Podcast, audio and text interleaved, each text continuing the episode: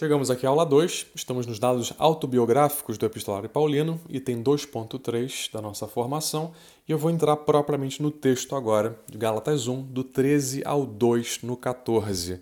Leio para vocês e continuo comentando. Certamente ouvistes falar de como outrora eu vivia no judaísmo, com que excesso perseguia a Igreja de Deus e a assolava.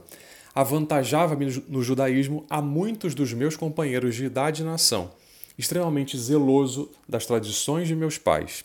Mas quando aprouve àquele que me reservou desde o seio de minha mãe e me chamou pela sua graça, para revelar seu filho em minha pessoa, a fim de que eu o tornasse conhecido entre os gentios, imediatamente, sem consultar a ninguém, sem ir a Jerusalém para ver que, os que eram apóstolos antes de mim, parti para a Arábia. De lá, regressei a Damasco. Três anos depois, subi a Jerusalém para conhecer Pedro, Cefas, aqui no texto, e fiquei com ele quinze dias. Dos outros apóstolos, não vi mais nenhum, a não ser Tiago, irmão do Senhor. Isso que vos escrevo, Deus me é testemunha, não estou inventando. Em seguida, fui para as regiões da Síria e da Cilícia. Eu era ainda pessoalmente desconhecido das comunidades cristãs da Judéia. Tinham elas apenas ouvido dizer Aquele que antes nos perseguia, agora prega a fé que outrora combatia, e glorificavam a Deus por minha causa. Quatorze anos mais tarde, subi outra vez a Jerusalém com Barnabé, levando também Tito comigo. E subi em consequência de uma revelação. Expus-lhes o evangelho que prego entre os pagãos, e isso particularmente aos que eram de maior consideração, a fim de não correr ou de não ter corrido em vão. Entretanto, nem sequer meu companheiro Tito, embora gentio, foi obrigado a circuncidar-se. Mas por causa dos falsos irmãos intrusos que furtivamente se introduziram entre nós para espionar a liberdade de que gozávamos em Cristo Jesus, a fim de nos escravizar, fomos, por, por essa vez, condescendentes para que o Evangelho permanecesse em sua integridade. Quanto aos que eram de autoridade, o que antes tinham sido não me importa, pois Deus não se deixa levar por consideração de pessoas.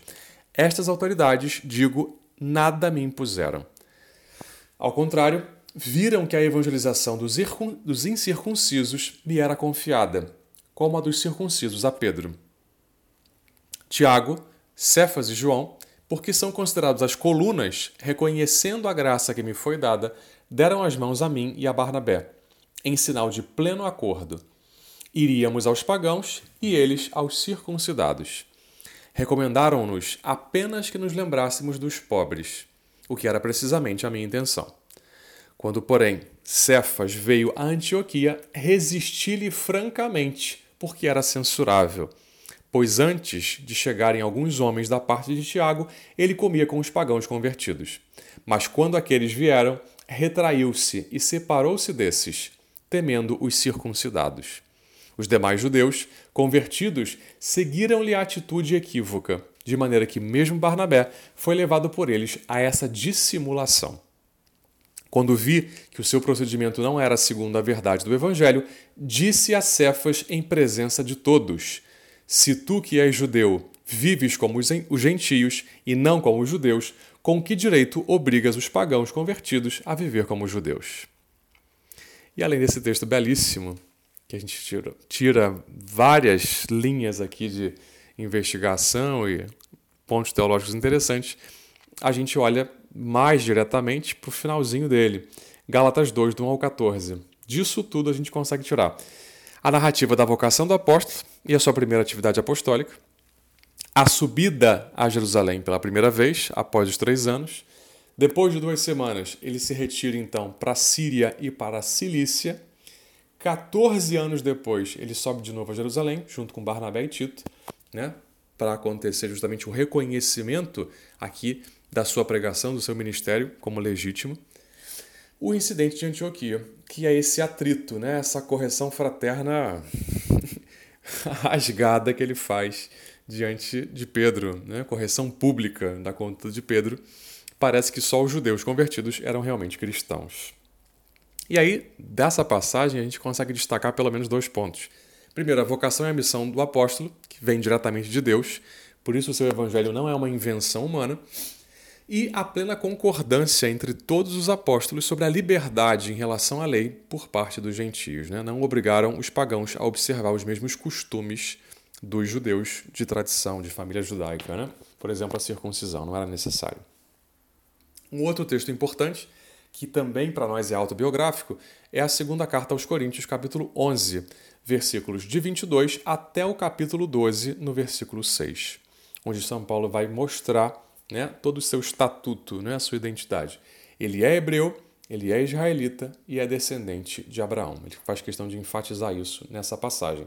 Além disso, a carta aos Filipenses, capítulo 3, versículos de 4 a 7, onde ele expõe que é de origem judaica, de costumes farisaicos e que a sua atitude anterior de perseguição à igreja realmente existiu e que agora ele é um homem novo.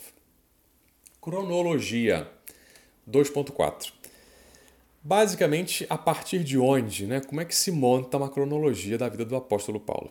O critério primeiro, né, principal, foi o uso né, das cartas paulinas. E, em segundo lugar, todos os dados históricos fornecidos por Lucas no livro dos Atos dos Apóstolos. Lucas é preciso, tanto no Evangelho quanto nos Atos. Faz questão de fazer várias referências históricas para situar né, no tempo e no espaço todo o trabalho do Espírito Santo na igreja nascente.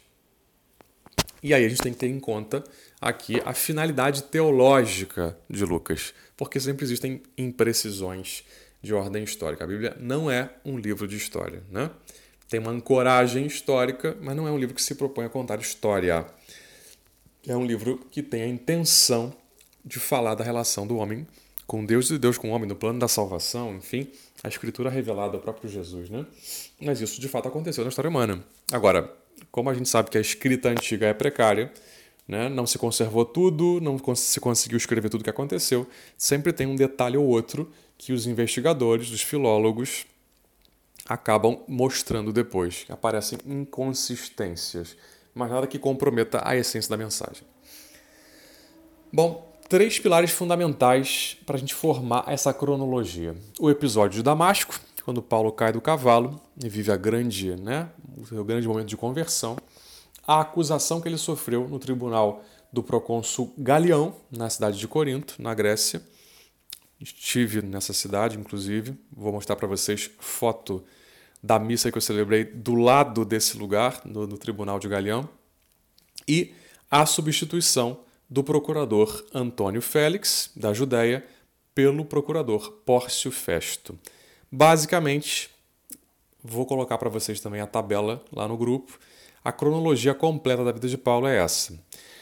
Bom, do ano 7 ao 12, Paulo teria nascido em Tarso da Cilícia, aproximadamente entre o ano 7 e o ano 12. Depois do ano 30, é a permanência dele em Jerusalém para os estudos na escola de Gamaliel, estudos para rabino. Entre o ano 34 e o ano 36 seria justamente o chamado que Paulo recebeu, a vocação à fé cristã, a sua estadia em Damasco e o seu retiro na Arábia.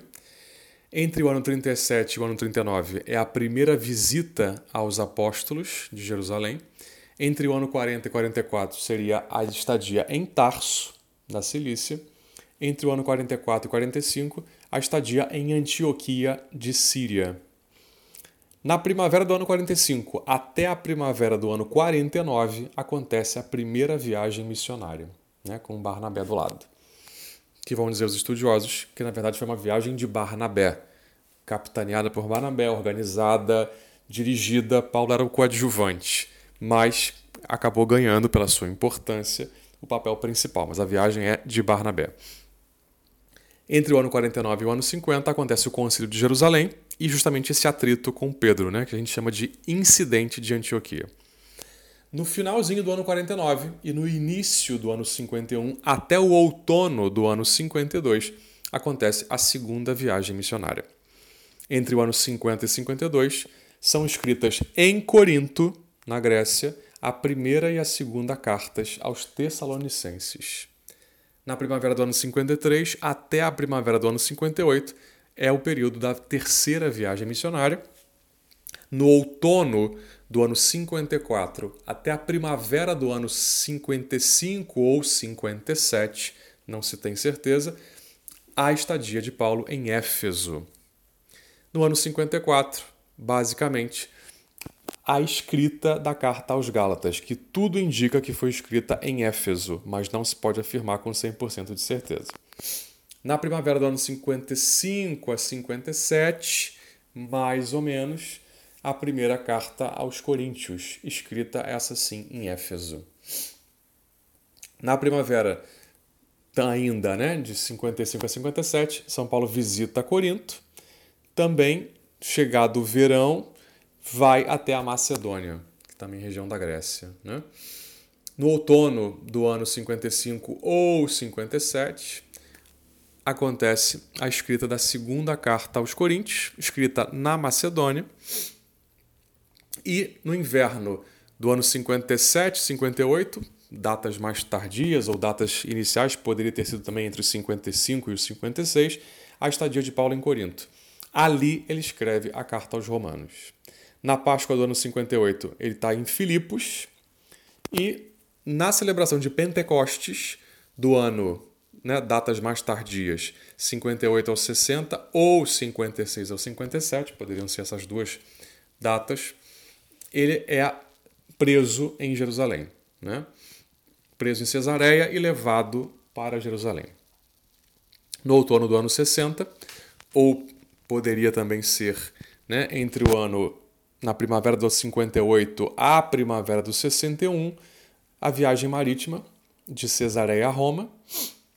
O período da primeira prisão romana, primeiro cativeiro romano, poderia ser a primavera do ano 61 ou a primavera do ano 63. A escrita da carta aos Filipenses seria em Roma, tá? Entre o ano ou 54 ou 57 ou no ano 62.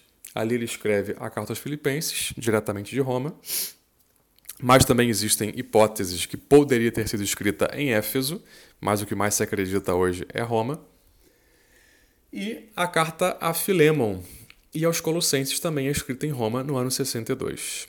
No final do ano 62, ou nos primeiros meses do ano 63, a carta aos Efésios, também escrita de Roma.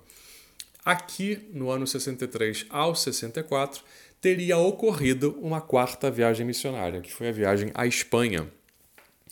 Entre o 64 e o 67, uma viagem à Ásia Menor, em concreto a Creta e a Macedônia. No ano 65, escreve a primeira carta a Timóteo e a carta a Tito, a carta a Tito, escrita em Macedônia.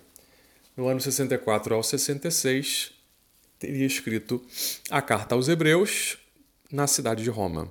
Depois, os estudos vão mostrar que carta aos Hebreus não é, aliás, não é carta, não é aos Hebreus e não foi escrita por Paulo, mas é um assunto para depois. Entre o ano 66 e 67 seria a segunda epístola a Timóteo, escrita de Roma, e para fechar, entre o ano 66 e 67, a segunda prisão em Roma e a morte no martírio.